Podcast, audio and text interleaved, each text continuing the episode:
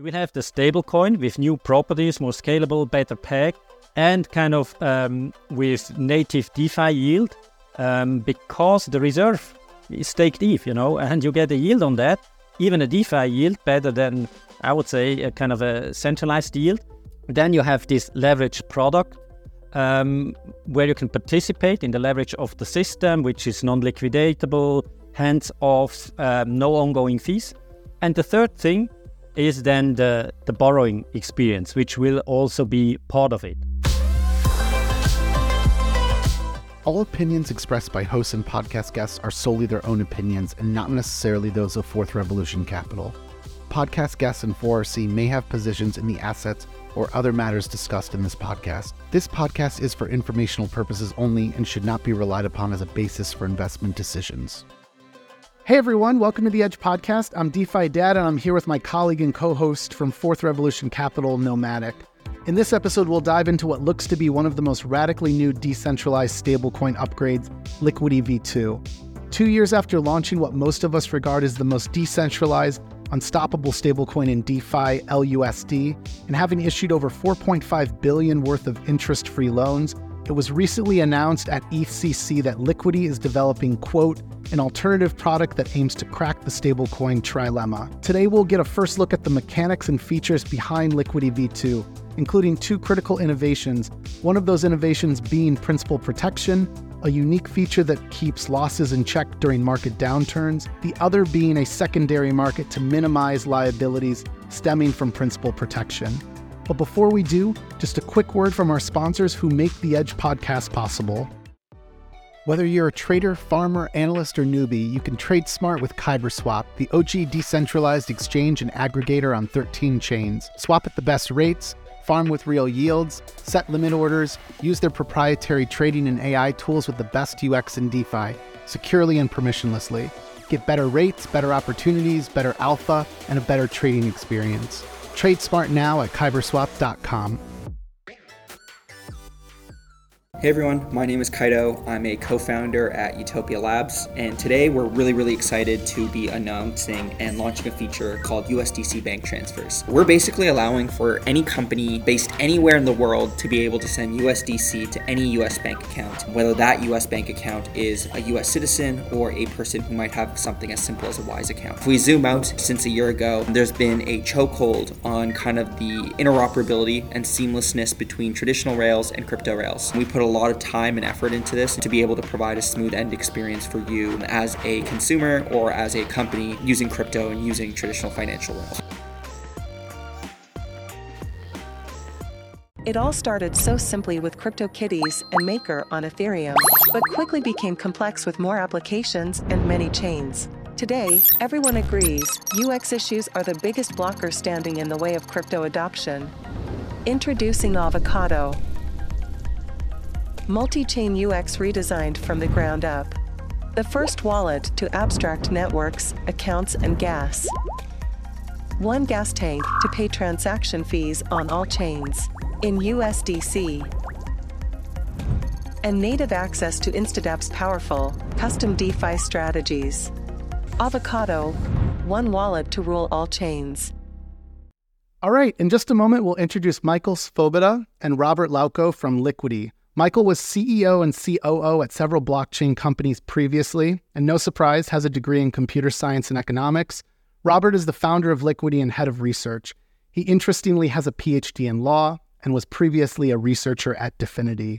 So let's kick it off. Michael and Robert, welcome to the Edge podcast. How are you doing? Great. Thanks for having us. Hi, everybody. It's a great pleasure to be here. Hey, so thanks for joining us. We know you just got back from ETHCC, I think a few weeks ago. And no surprise, ETHCC was a huge success, we heard. Very typical sort of uh, uh, bear market Ethereum conference where there's lots of uh, exciting innovations. And so one of the, the headlines to come out of that was about Liquity V2. Uh, now, Nomatic and I have thankfully been users of Liquity for quite a long time. And so we're intimately familiar with all the nuances of V1. I want to really call out the fact before we even get started that Liquity has stood as a benchmark for DeFi from a decentralization standpoint, from a censorship resistance standpoint. And so those immutable contracts will remain in V1, but we're excited for some of these new innovations you're going to bring about with V2. And so um, I'd love to start with the usual about your guys' background. Uh, you know, would love to hear the story of how the two of you uh, got interested in crypto, and of course, what led you ultimately here to working on Liquity. Uh, so maybe uh, Robert, do you want to go first and, and, talk a bit about your background? Sure. Yeah. Thanks for the introduction. Um, as you said, I mean, I started off as a lawyer. I even um, practiced a few years as a law clerk. But then when I kind of um, got aware of uh, crypto and more specifically when Ethereum was founded in my hometown in Zug, where I live or live used to live back then, it really like captured my Im- imagination and I started delving deep and uh, yeah, became kind of a blockchain researcher in my free time because I always had a keen interest in technology even before studying law. And then after, you know, a lucky chain of coincidence, I ended up working um, for Dfinity, which back then was a very small company with 10 people. And I did various things there, worked on consensus algorithms, game theory, and other interesting parts, also with operations. And my last job there was basically to look into like what can be built on top of a layer one blockchain. And it was like in 2018, 19, when DeFi was really in an early stage. And I became really interested and fascinated by those protocols like Aave and which used to be called ETHLend, but also Maker. And I just wanted to build my own stablecoin, which then became Liquity or version one. Yeah, and that was like at the end of 2019 when I basically quit my job and started founded Liquity together with my co-founder Rick, who is based in the UK. Yeah, Michael, uh, what what is your background uh, prior to joining Liquity? I worked in a large telecom company in Switzerland in the digital business and innovation team and we consulted companies or internal teams on on kind of the disruptive technologies. And once I saw the blockchain technology, I realized, okay, actually, it's the only disruptive, really disruptive thing I see outside here. And I realized um, I'm gonna miss it if I stay in such a large company. So that's why I quit. I founded my own startup. Um, back then, more geared towards traditional financial players. And then we soon realized uh, this space is too slow, the, the traditional or institutional space.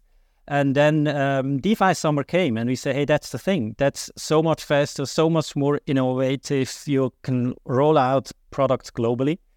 And then I heard about Liquity, and you know, Robert grew up in the neighbor town of me, and I said, "Hey, wow, there is a Swiss DeFi project, which is amazing."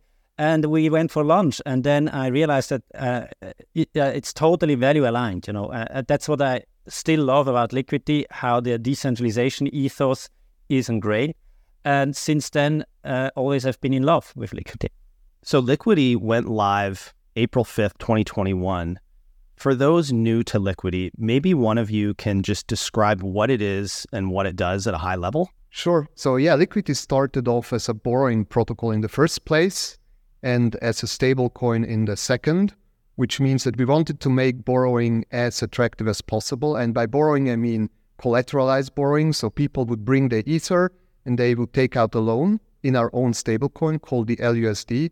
And what makes this loan really special is basically the fact that the loan is interest free and also that you can borrow up to 90% of your Ether value, which makes it very capital efficient. And all this is kind of enabled by a novel way of liquidating loans, which kind of allows the system to give out more money against the same amount of collateral.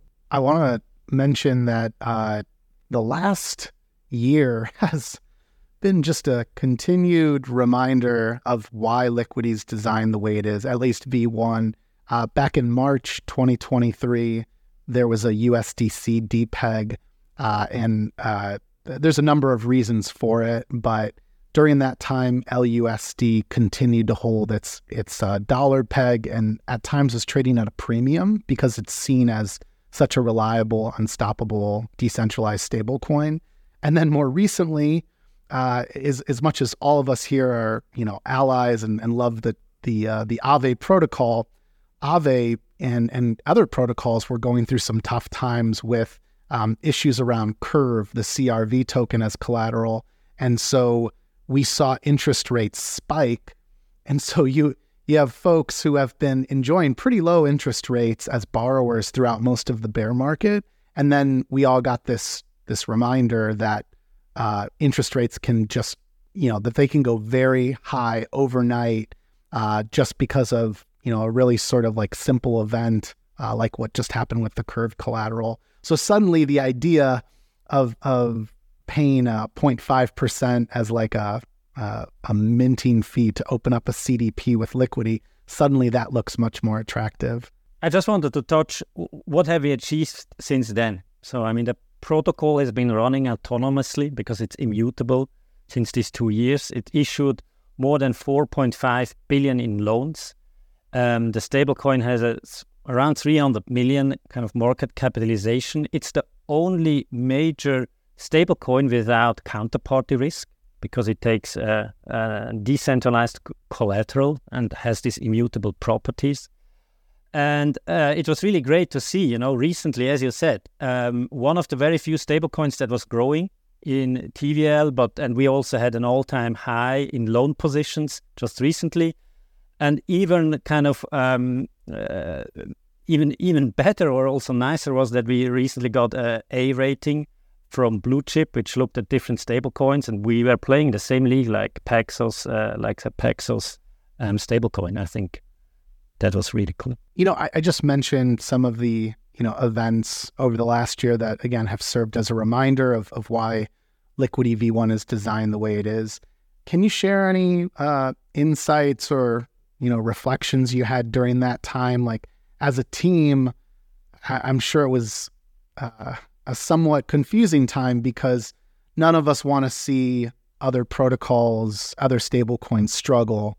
You know, we want DeFi as a pie to grow, but I felt like it it reinforced a lot of the uh, decisions that were made that were not the easy road. Liquity has always been about taking, I think, the uh, the harder road to ultimately growing the protocol which actually this will later lead into like the exciting things about V2 and making it more scalable.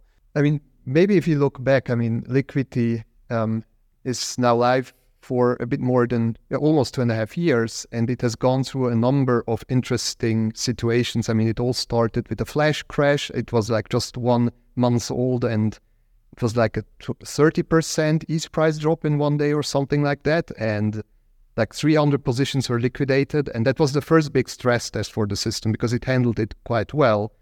And then, I mean, later on, there were big redemptions. Some of them were kind of by accident, and the system can could still cope with it. And there were like a number of, of further occasions, like the collapse of Terra Luna, and then also, um, you know, the FTX scandal. And just this year, early this year, there was this latest, um, yeah, um, problem with US, US USDC uh, and uh, uh, Silvergate and like the banks that were behind it, and and then yeah, you know, all the stable coins um, lost value on that specific day, including LUSD for some reason, but it recovered very quickly because it has this very strong redemption mechanism, which makes sure that it can always go up to one dollar in value, at least relatively close to one dollar so it just also it was a proof of how resilient the system is under different market situations. We want to get into V2 today, but maybe just give us another quick overview of key features that exist in Liquity V1 as it is today, and and maybe just break down like um, this term CDP, like collateralized debt position. Maybe speak to that a bit as well. Sure. So um, yeah, the value proposition of Liquity. I mean, Liquity Robert built it. Uh, Maker was already there, and he had great ideas how to make it better. And I think there are three value propositions.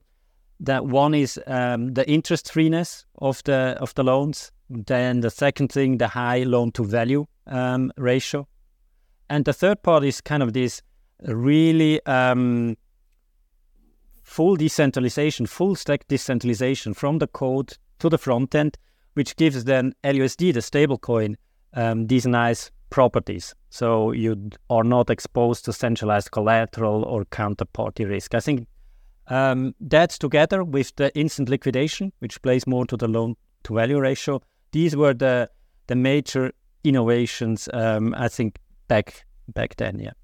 So uh, we were checking DeFi Llama, and and there's a, a part of it that shows uh, forks, which it's it's really interesting because you can see uh, which protocols have been forked the most in DeFi.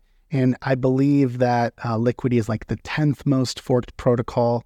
Um, folks will remember in the last DeFi bull run or the last crypto bull run, uh, Uniswap was uh, one of those protocols that kept getting forked.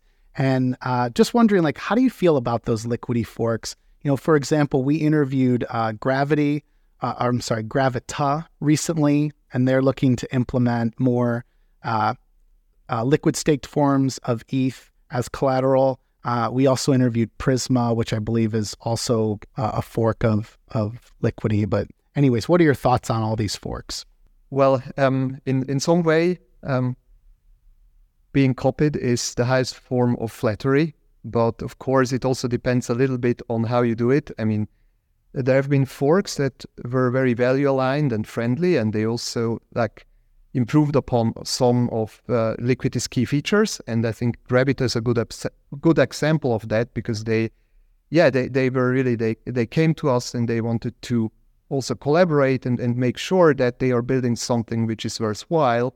And that's like the kind of forks that we really appreciate and and that's also the reason that we put out like our code base as not just being open source, but I mean we didn't put in any restriction um, against uh, copying it or modifying it.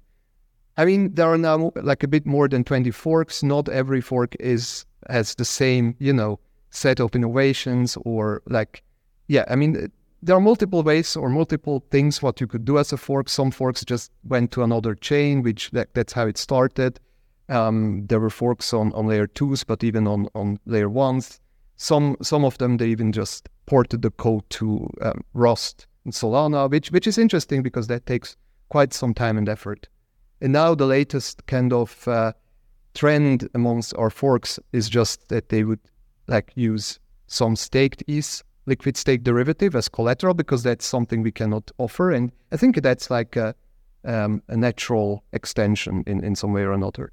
Not sure, Michael, what you your yeah thoughts? to add to add on that, it's um, I think it's even the now the top three most forked uh, project because mainly because of this staked ETH uh, variant. So it's the dominant stablecoin design. I think Robert and then the founders that were there from the beginning created a really resilient uh, approach, which is copied a lot. Which is going back to the to the to the other question, a CDP based approach, so a collateral debt position.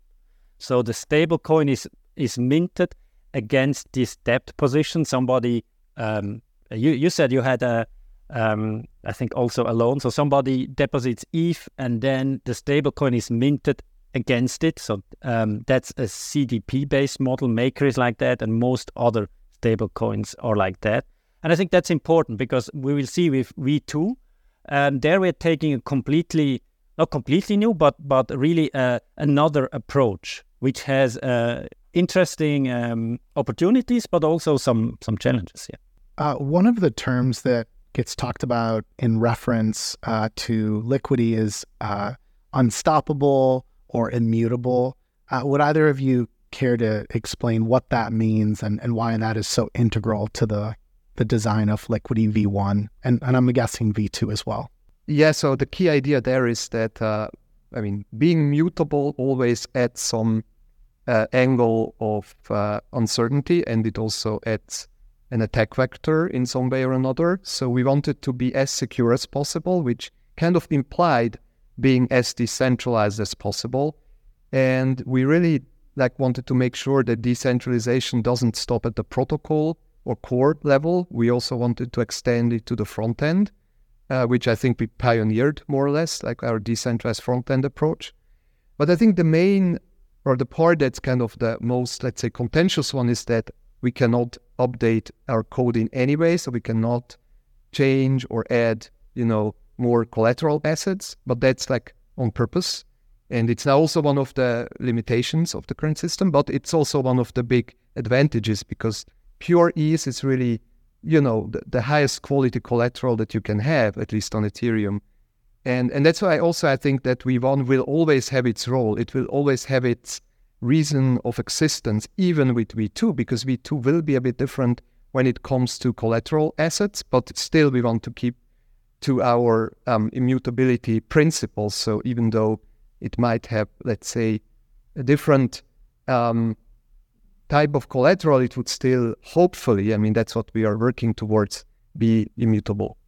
And to also add on that, why is that important? You know, people say decentralization, unstoppable. Um, why should users care? I think it's really because you get a, a different dollar. You hold a different dollar value that has other properties than if you would do with another stable coin or dollar on, on your bank. Uh, one is there is no freezing, blacklisting, um, of course, so you're always in control of your dollars. There is only ETH as a collateral asset, so no centralization risk. You can always redeem against ETH, so you don't have this counterparty risk. Um, so you have kind of the, I think, one of the soundest dollars because it's non-rockable, and, and and I think that's the benefit then for the user, uh, and, and I think sometimes that that gets a bit missed and. Um, that's also the reason why more and more people diversify their dollar holdings. You know, not shifting maybe everything, but just say, hey, it makes a lot of sense. Not every dollar is is born equal, so that I have different dollars in my portfolio, um, which I can use.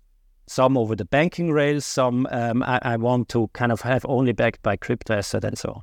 Gents, I think this transitions us nicely into V2. Um, just just listening to uh, your responses just about the immutable nature of of Liquity V1 is is so fascinating. Just this idea of launching something into the wild that you can't change. Um, it's just a wild concept, and then seeing what it does. Um, so I think you've collectively all had the time to see what it's done, and I think you're all very proud of it. And um, it, it's become like a a major force in DeFi, as we've already touched upon. But with V2, um, what what have you been thinking and what have you been cooking up? What what one thing actually I think we should touch on first is I was reading over your blog, the introducing Liquity V2, and you touched upon the stablecoin trilemma. In crypto, we love our trilemmas. We we we have many trilemmas, it seems. Um, maybe break down for listeners what is this stablecoin trilemma? What's on each end of this triangle, and uh, how are you solving this with Liquity V2? Yeah, maybe let, us start with the stablecoin trilemma because it has multiple meanings or definitions. So what I will tell you is kind of my version of it. So um, please be aware of that. So I would kind of call three properties the main properties that you want to achieve as a stablecoin, which are safety, decentralization, and scalability. And or safety in the sense of robustness, I should say. Um, and what I mean there is like, you know, the stablecoin should not collapse. It shouldn't end up in a um, vicious or like cycle where it would go down to zero. So that's what I would call is is the sta- safety or robustness aspect. And then by scalability, what I mean is that whenever there is demand for the stable coin or for more of the stable coin, the system should be able to mint it. And whenever this demand goes back, the system should be able to redeem it, um, which also implies a very strong peg because now you can arbitrage it whenever it's above peg and also uh, like an ARB situation whenever it's below. So that's like the second um, property of scalability.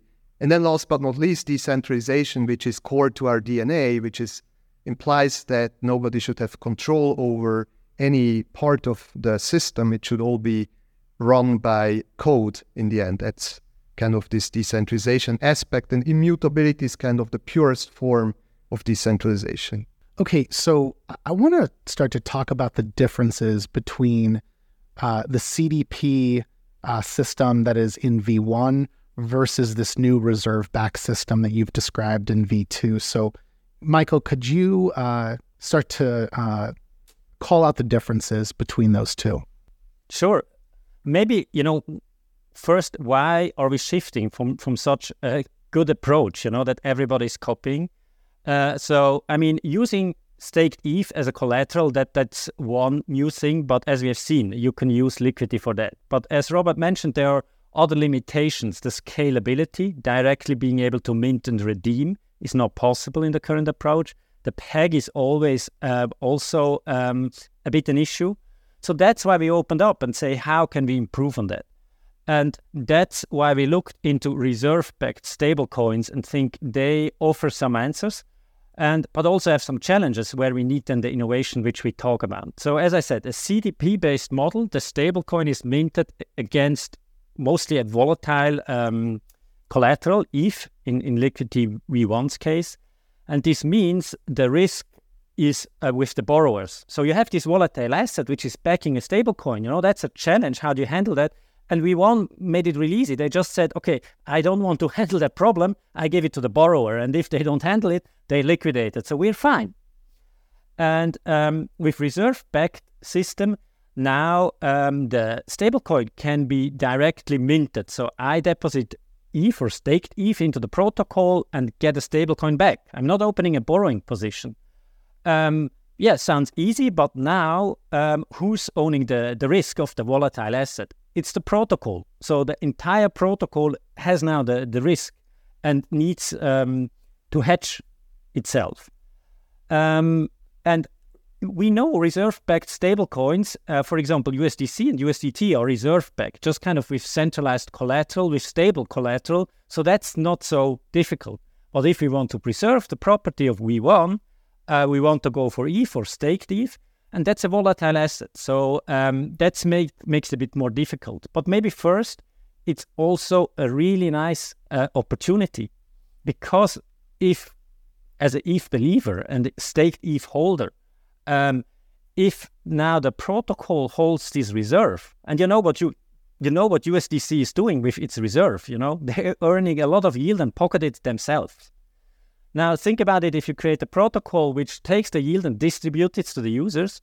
And now, because you have uh, even a volatile asset, kind of if ETH goes up, the protocol can share the whole upside with the users. So instead of pocketing, we have this big opportunity that ETH believers have a project where they can participate in the upside. Of course, they have also a role to then hedge the downside. Um, and that was or is still the, the the difficulty why we haven't seen a lot of reserve-backed stablecoin with a volatile asset that have really worked. But this is the difference from CDP-based to reserve-backed with the great opportunities, the seigniorage and fees which we can um, redistribute, um, but also with, with the challenge which needs innovation. And I think um, there I, I leave it then to Robert to, to deep dive. But was, was that kind of setting the scene for you or are there questions? Yeah, that was great. Um, if you can build what you just said, that sounds very exciting um, and something I think a lot of people are going to want to use. So, Robert, let's let's switch it over to you. Um, can you break down some of the things that Michael was talking about, um, maybe a little bit deeper? So, in your blog, the two things that stood out to me is these two new major innovations coming to V2 were this principal protected leverage and then the subsidized secondary market maybe walk us through what those are and and how they achieve that vision that Michael described. Yeah, sure. So let me start uh, with leverage as a concept and how it fits into the whole picture of a reserve-backed stablecoin. So as Michael already mentioned, you have this reserve which is volatile in nature. So sometimes it needs less ether or less staked ETH assets to back the stablecoin supply, but sometimes it needs more. So this will be fluctuating. So you can think of it as as a reserve which has a surplus which can grow bigger or smaller. And in order to make sure that this surplus never becomes a deficit, you need to make sure that you have some other actor or user base which will act as hedgers. So those who kind of hedge the reserve, they would see their balances go up or down um, depending on the ETH price movement. And now the leverage part comes into play because if this surplus or if the margin provided by those users is kind of small compared to the reserve, which can be bigger, then you are not just participating in your own kind of in, like benefiting or participating in the price movements of the funds that you deposited, but you're kind of inheriting uh, the price volatility of the reserve, which can be bigger. And that's where the leverage comes into play. So when ETH goes up, let's say by 10%, it may happen that your balance as a hedger goes up by 20%. And this leverage, and this is also important to um, note, is not fixed. So all people participating as uh, as hedging agents in the system will be pooled. So they're they are all getting the same leverage, but the leverage will be changing over time. The system always tries to keep it within some range, um, which we still need to refine. But there is no hard guarantee that the leverage will always stay the same. So that's for the leverage part. And now, where do we add principal protection to it? Or why do we even need it in the first place? The problem with leverage is that there are market situations where leverage is very attractive, like people would uh, want to get more of it, and the system would not be able to, not even be able to cater to anybody or everybody. But there are also situations in bear markets and crypto winter where there is just not enough demand for leverage on ETH or staked ETH for that matter. And that's why we wanted to improve upon the product by adding principal protection to it, which makes it much less crazy or, you know, degen in some way, at least in in those situations where people are a bit more erring on the risk averse side, it would become more attractive and just more all weather. So that's one. And then, of course, principal protection also means that now your your position would have like kind of a fixed amount. We call this the principal. So you can think of it when you open it. Let's say you get a principal of 10 staked ETH, and this will be kind of uh, insured by the system but your balance could go up and down. It can become 5 ETH or 15 ETH or 20 ETH. And of course, you would only want to claim this balance when it's much higher than, than the principal. When it's lower, you would never want to, to claim your principal. So that's kind of, um, in a nutshell, what this hedging position looks like. And maybe just one more addition to make it uh, a bit more understandable is that this principal protection has a price that the user will need to pay in, in, in some way because now it's it's like investing in the upside of it, but being um, having a capped downside. And of course, this is like an insurance, and people would need to pay a premium for it, and that's why um, the system would kind of charge a premium, which is dynamically determined on top of the principal. To make a simple example, let's say you still want to open a position of, of a nominal or principal size 10, but maybe you need to pay 12 in total. So two this two E's on top is basically um, the premium, but then you still have the 10 E's or staked ETH guaranteed in every market situation. But of course, now you, you are subject to this 2% difference. So this, or this, sorry, this two staked ETH difference, which means that you got in with 12 E's in total, but you know that the system would make it so that you could at least get back 10 staked ETH. But of course, it can be much more if the if the ETH price goes up. And I guess if I were to do a quick summary of of this, like very simplified version, the way I I read this and from what you were saying is, with this uh, principal protected leverage, you now have the ability to deposit your ETH collateral, not be exposed to downside risk of that ETH, but also maintain the exposure to if ETH appreciates in value, you still maintain your upside with your underlying collateral. Am I am I getting that right? Yeah, I mean, just one um, thing to make it a bit more precise is that this um, downside protection is um, denominated in staked ETH, which means that it's not guaranteeing you a dollar value, but it's guaranteeing you that you get at least some nominal amount back from the system when you need it. Um, but your upside is uncapped, your downside is kind of capped. It's not zero because you you still may lose this premium in the worst case, but it, it's still much less scary than a normal, let's say, leverage that you would have on on a perpetual futures platform where you can lose everything. You can even get liquidated. Here you cannot get liquidated because the principal protection always makes it so that you have this remainder that that's still your. Uh, Robert or Michael, uh, something that comes to mind when we talk about V2 is uh, so there was a recovery mode, uh, which exists in V1, where uh, if the if the entirety of the protocol was uh, less collateralized, than that benefit of having higher LTV loans, being able to, you know, borrow, I, I think almost like 91 cents on the dollar against ETH, um, you'd have us as users rushing to pay back um, before it goes into recovery mode.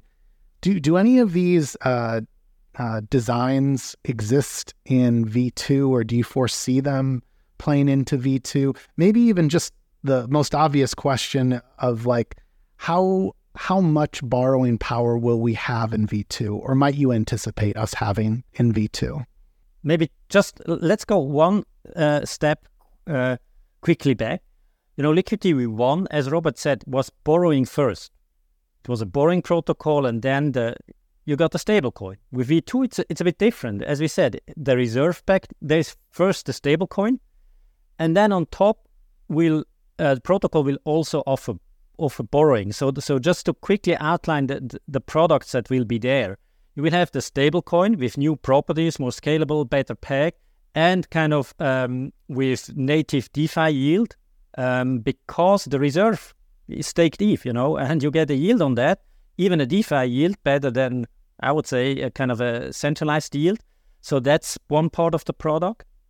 Then you have this leverage product um, where you can participate in the leverage of the system, which is non-liquidatable, hands off, um, no ongoing fees.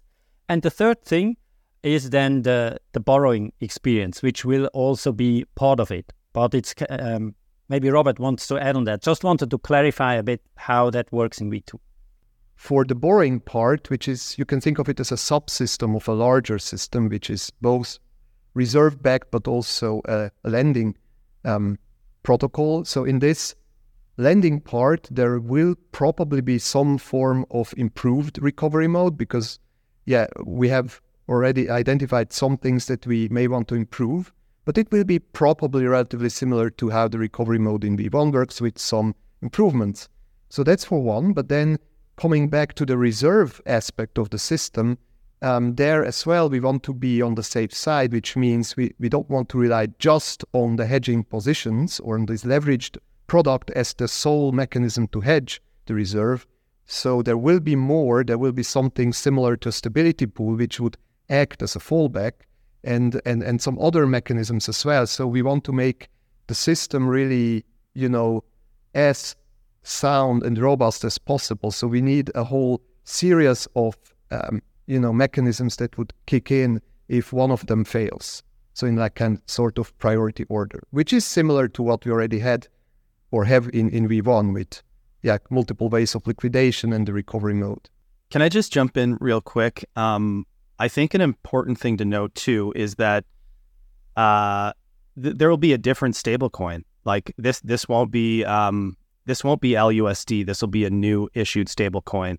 And I think before we hopped on, you guys gave a good example just about how this is different than Liquity V1. So this is like think of Liquity V1 as uh, Uni V2, and think of um, uh, V2 as Uni V3, if if that makes sense. And and because uh, the immutable contracts of Liquity V1, you do in fact need to issue a new stablecoin here. So just so people aren't under the assumption that this will be LUSD still one of the like hottest sectors of DeFi has been uh, LSTFi, which refers to ETH liquid state tokens.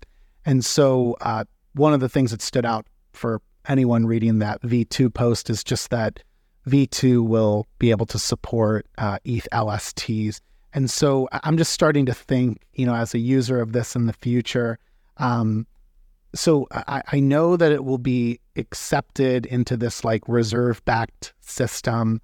I, I guess, can you tell us any more about how you're thinking of like how the yield will be used? And, and then I, maybe even talk a bit about, I, I read something in the blog post about uh, the ability to dynamically leverage ETH LSDs where users can go long on ETH with no recurring cost and with built in mechanisms for principal protection anyways, if you can kind of just dumb down like how is ETH LSTs, how are ETH LSTs playing into V2?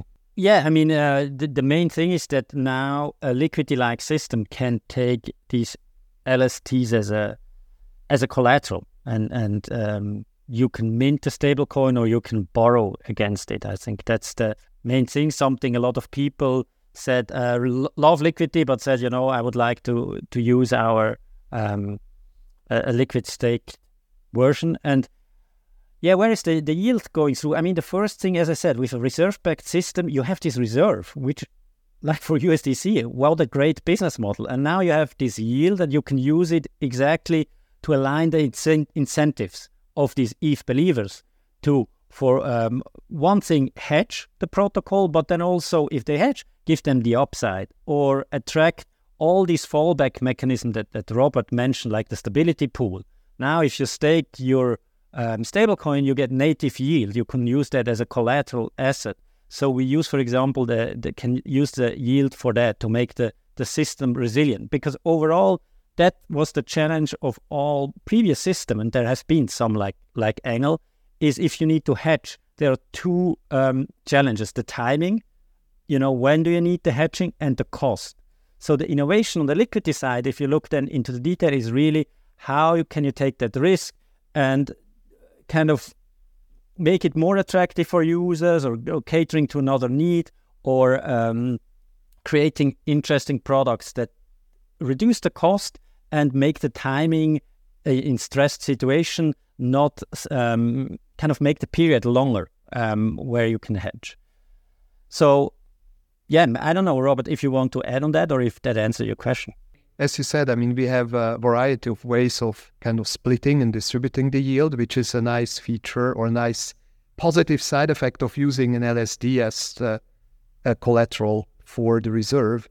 Um, yeah, so so we are still like kind of optimizing um, some of the parameters there, but it seems that some some split would work best. Uh, because we need um, multiple players to be incentivized, not just the hedging agents, but also people who would deposit the stable coin to the stability pool, which again has the nice effect that now you have a built-in yield source for the stable coin. At least those who are willing to take some risk and back the stablecoin, they would get a nice, uh, probably even amplified yield, which is coming from the underlying ETH staking, which I guess is something we have seen now from Lybra, and it uh, has been quite popular, I think, among the users. And uh, yeah, that's something which uh, will be possible in our system too. So if this all works as expected uh, or as designed, let's talk about uh, it's 2024 and we're in a like parabolic sort of bull run, what do you expect to see then from Liquity V2? Um, yeah, I mean, it's hard to anticipate, but let me try. So, um, when ETH goes up, I mean, we are in a proper bull run.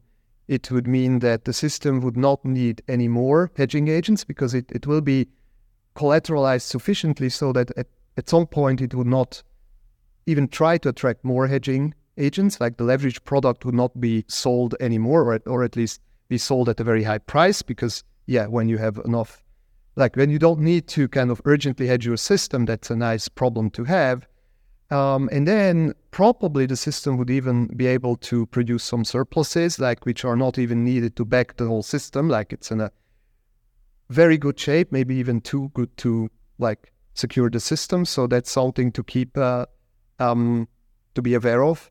Um, yeah, and then also like the yield would would still like kind of captured in the system, and and probably the yield may like may also go up when when the whole markets go up. So so that's like really the you know the positive um, scenario.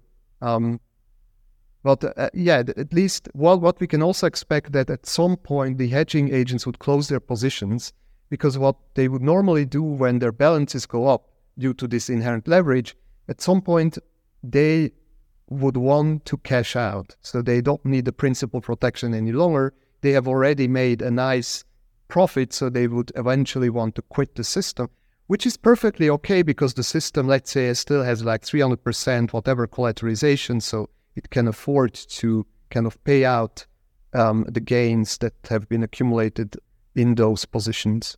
And I think that's the important part, you know, everybody that is um, the, the protocol or helping in a bull market will benefit because now the surplus that the protocol is holding goes to everybody in the ecosystem. Contrast that to USDC, which also have some Bitcoin um, kind of backing.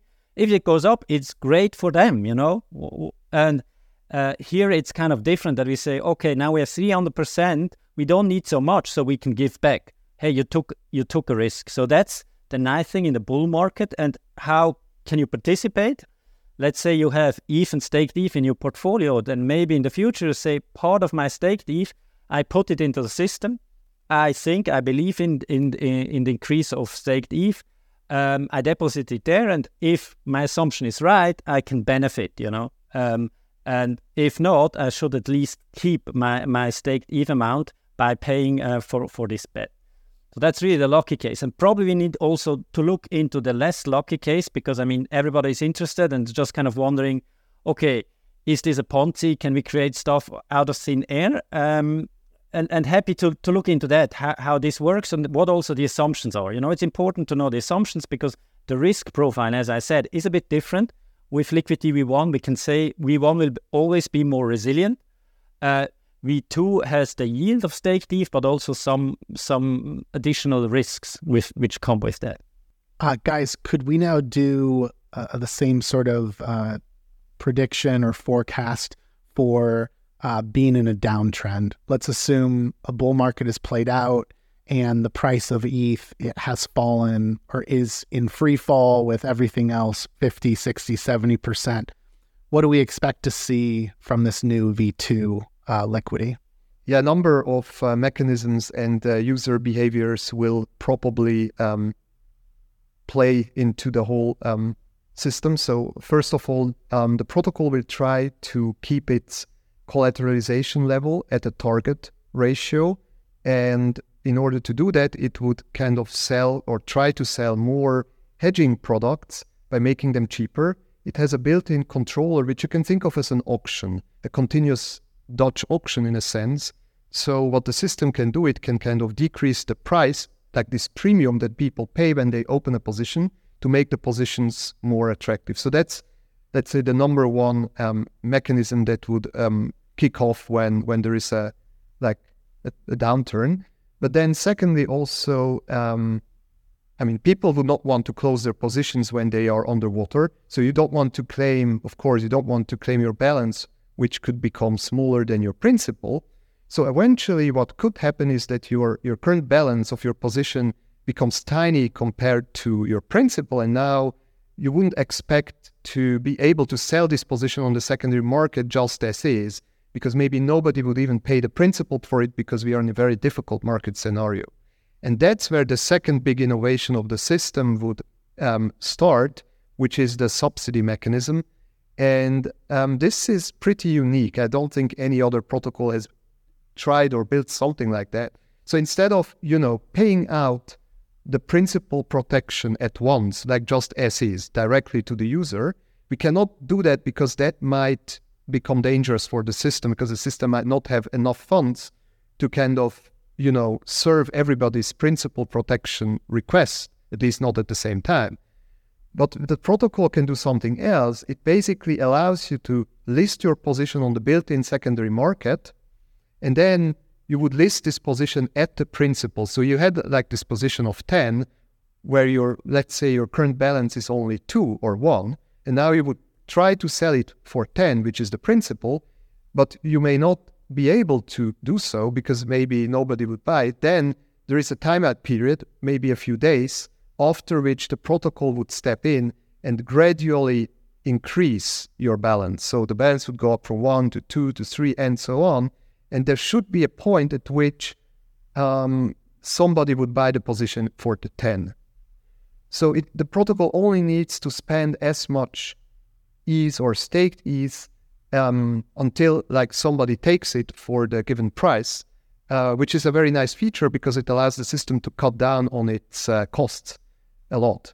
So first of all, you don't need to subsidize all the positions at the same time. You have this timeout and, and, and time delay, which kind of spreads them out, uh, making it less of a strain for the system. And then secondly, uh, you also need to subsidize to a fraction of the current balance. You don't, or the, the principal, you don't need to uh, pay the full, you know, principal amount. And those two um, features uh, in tandem should make sure that the system is able to finance the subsidies when needed. But hopefully, you would rarely need them, if ever, because that would only um, be an issue when you know people they are not valuing this principal protection. They are not kind of factoring in any time value, as you call it in option literature or option terminology. They will not value the fact that you have the principal, but you also have a bet on top. So if this time value kind of completely goes away, that's the point where the system would need to um, pay out subsidies. But most of the time, for most of the positions that are either in the green or just not too deep in the red, so to say, they will need a subsidy because people could still sell them on the secondary market just for the price they, they want to sell them, or at least for the principal, without needing any subsidies at all. With the hedging, we have like a collective coverage with this principal protection. And of course, the money needs to come from somewhere and it can't be unlimited. You know, we, we can't, we are not magicians. If, if ETH goes to zero, probably it's not possible. Like with an insurance, insurance or protection gives you some guarantee, but there's the point when uh, when um, uh, the, a meteorite uh, crashes the Earth, probably you're not covered.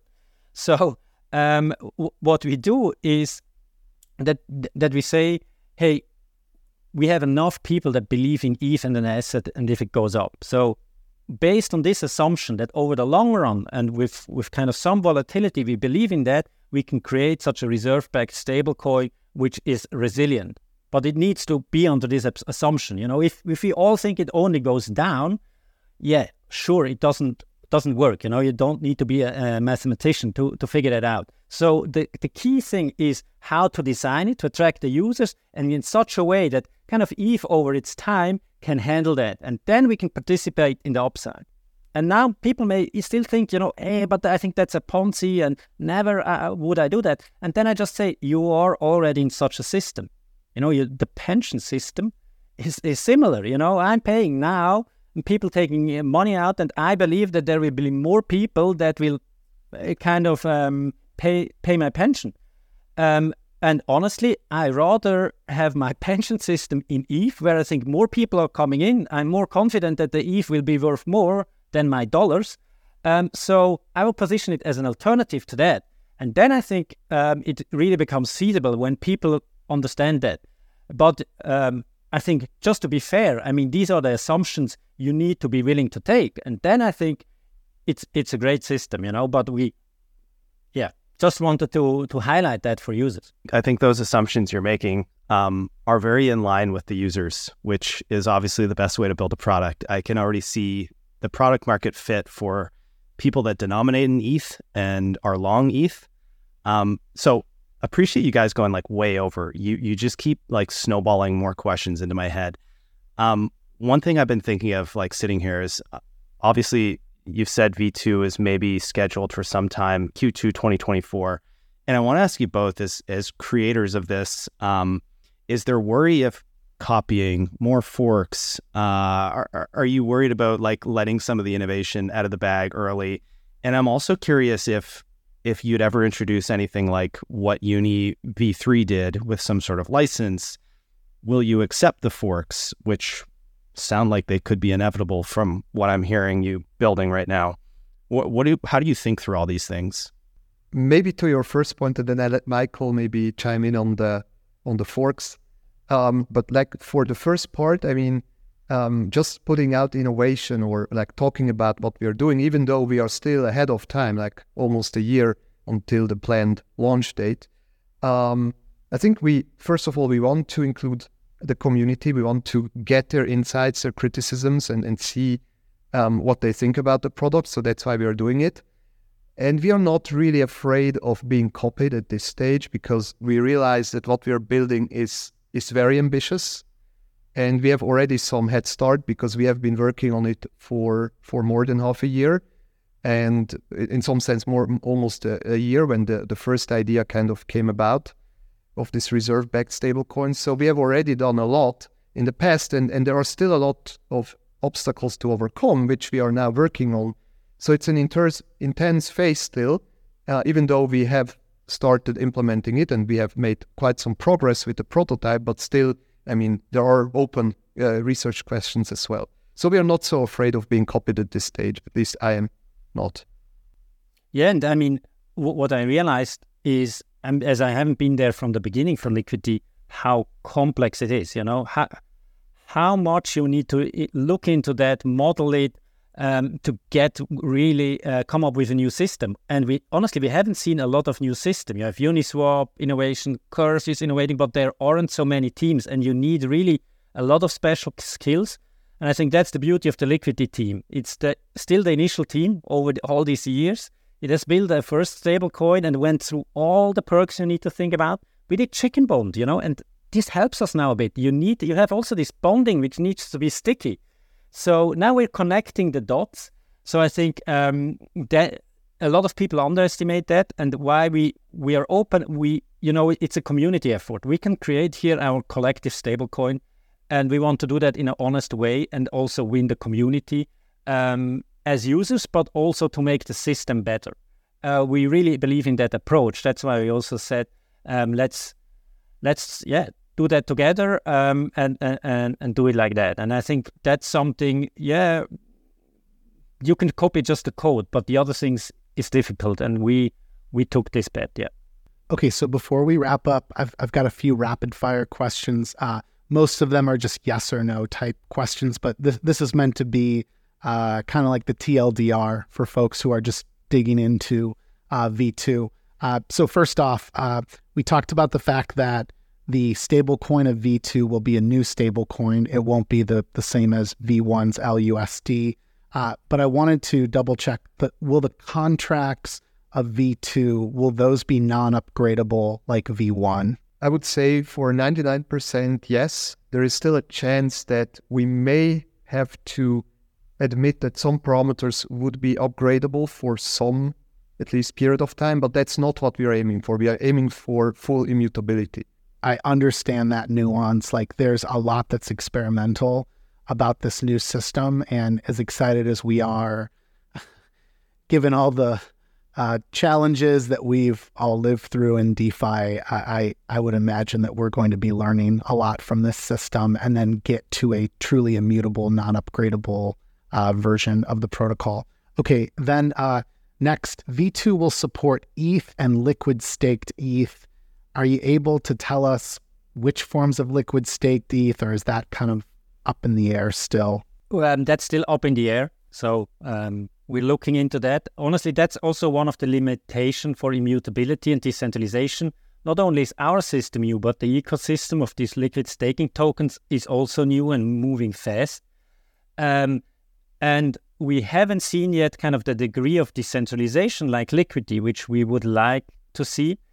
So there, uh, we are looking into the space and, and, and seeing how it evolves. I think their time plays uh, kind of in our favor. So we are deferring that decision uh, a bit and just working on the other parts because we see great uh, great movements and improvements in the space. So we focus right now on, on the other uh, questions. Um, in Liquity V1, uh, we have up to we can borrow like 91 LUSD against 100 dollars of uh, ETH collateral. Do we know what that LTV will look like in V2, or is there an anticipated number in terms of that borrowing power?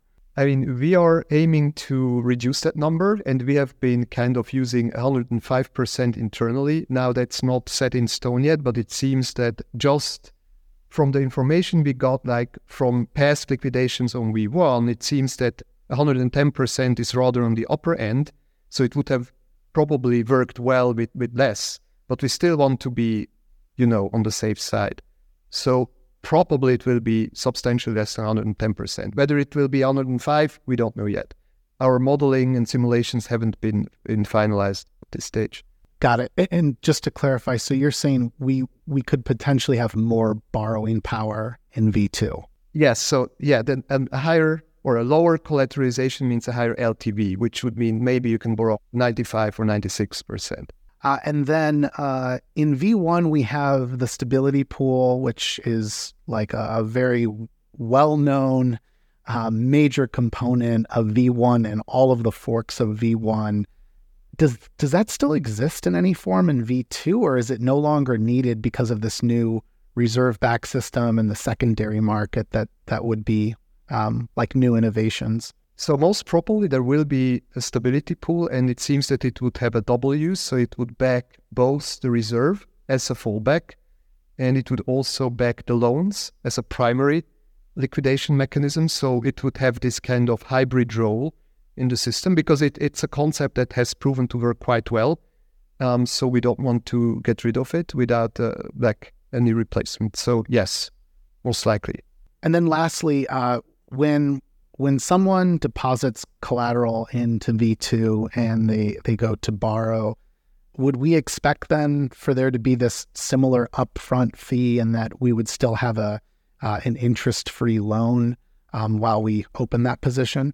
Okay, I, I can take it. Yes. Um, so the the borrowing experience should be really similar. Interest free is something um, we uh, yeah we we think was a great innovation which we want to keep a higher loan to value ratio and maybe we look also into something you know Gravita has pioneered even having this dynamic uh, one-off fee so to make short-term borrowing more attractive. And that's a good example you know of these friendly forks kind of really also innovating on the product and not just copying it on, on another chain or uh, exchanging the collateral. I think they made some really thoughtful changes and, and that's really a good one. So because Liquity is really um, cheap for mid to long term borrowing, but for short term borrower, um, it wasn't so far. This feels like cracking like some holy grail within within DeFi. So I, I will all be excited for this to hopefully come out in Q2 2024.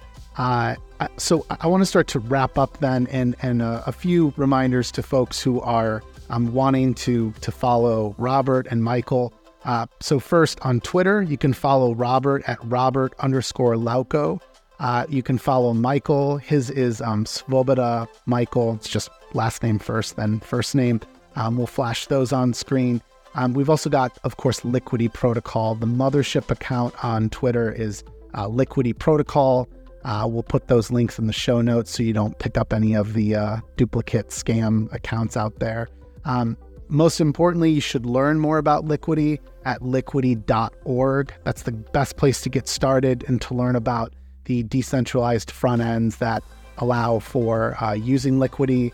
Uh, I'll point out uh, some of our favorites are Instadapp and uh, DeFi Saver. They just give you so many powerful options with flash loan recipes and and um, anyways, you can really get the the fullest capabilities out of Liquity by using a front end like that. Guys, I want to give you the last word. Um, first, thank you for taking the time to talk us through all of this. Uh, uh, Nomatic and I, again, we we felt pretty challenged trying to like even figure out the questions to ask you. So we appreciate you actually answering those those difficult questions. Uh, and then anything else you'd like to share about, you know, what we should be looking uh, uh, ahead for in 2024 or even just how to get involved in the Liquity protocol. Yeah, so um, this was an awesome discussion. Thanks a lot. Um, I really enjoyed it. And uh, yeah, as to your question, we are we are intensely working on many things, and we are also working on content and uh, some like you know documentation about the system. So we are working on it in parallel and on, on multiple pieces at the same time. So please uh, be patient, but I, I, guess we will be able to share more very soon. And then hopefully some of the concepts would also become clear to um, like the reader. Robert, Michael, please come back when V2 is launched. We would love to do an updated podcast then. That way we can actually show what V2 looks like once it's live and kind of walk through the different scenarios that we all expect to see as as users of the protocol. Thanks everyone for tuning in. If you're a talented founder or developer, please consider reaching out to our team at fourthrevolution.capital. And for future episodes of the Edge podcast, please check out our link tree at edge underscore pod.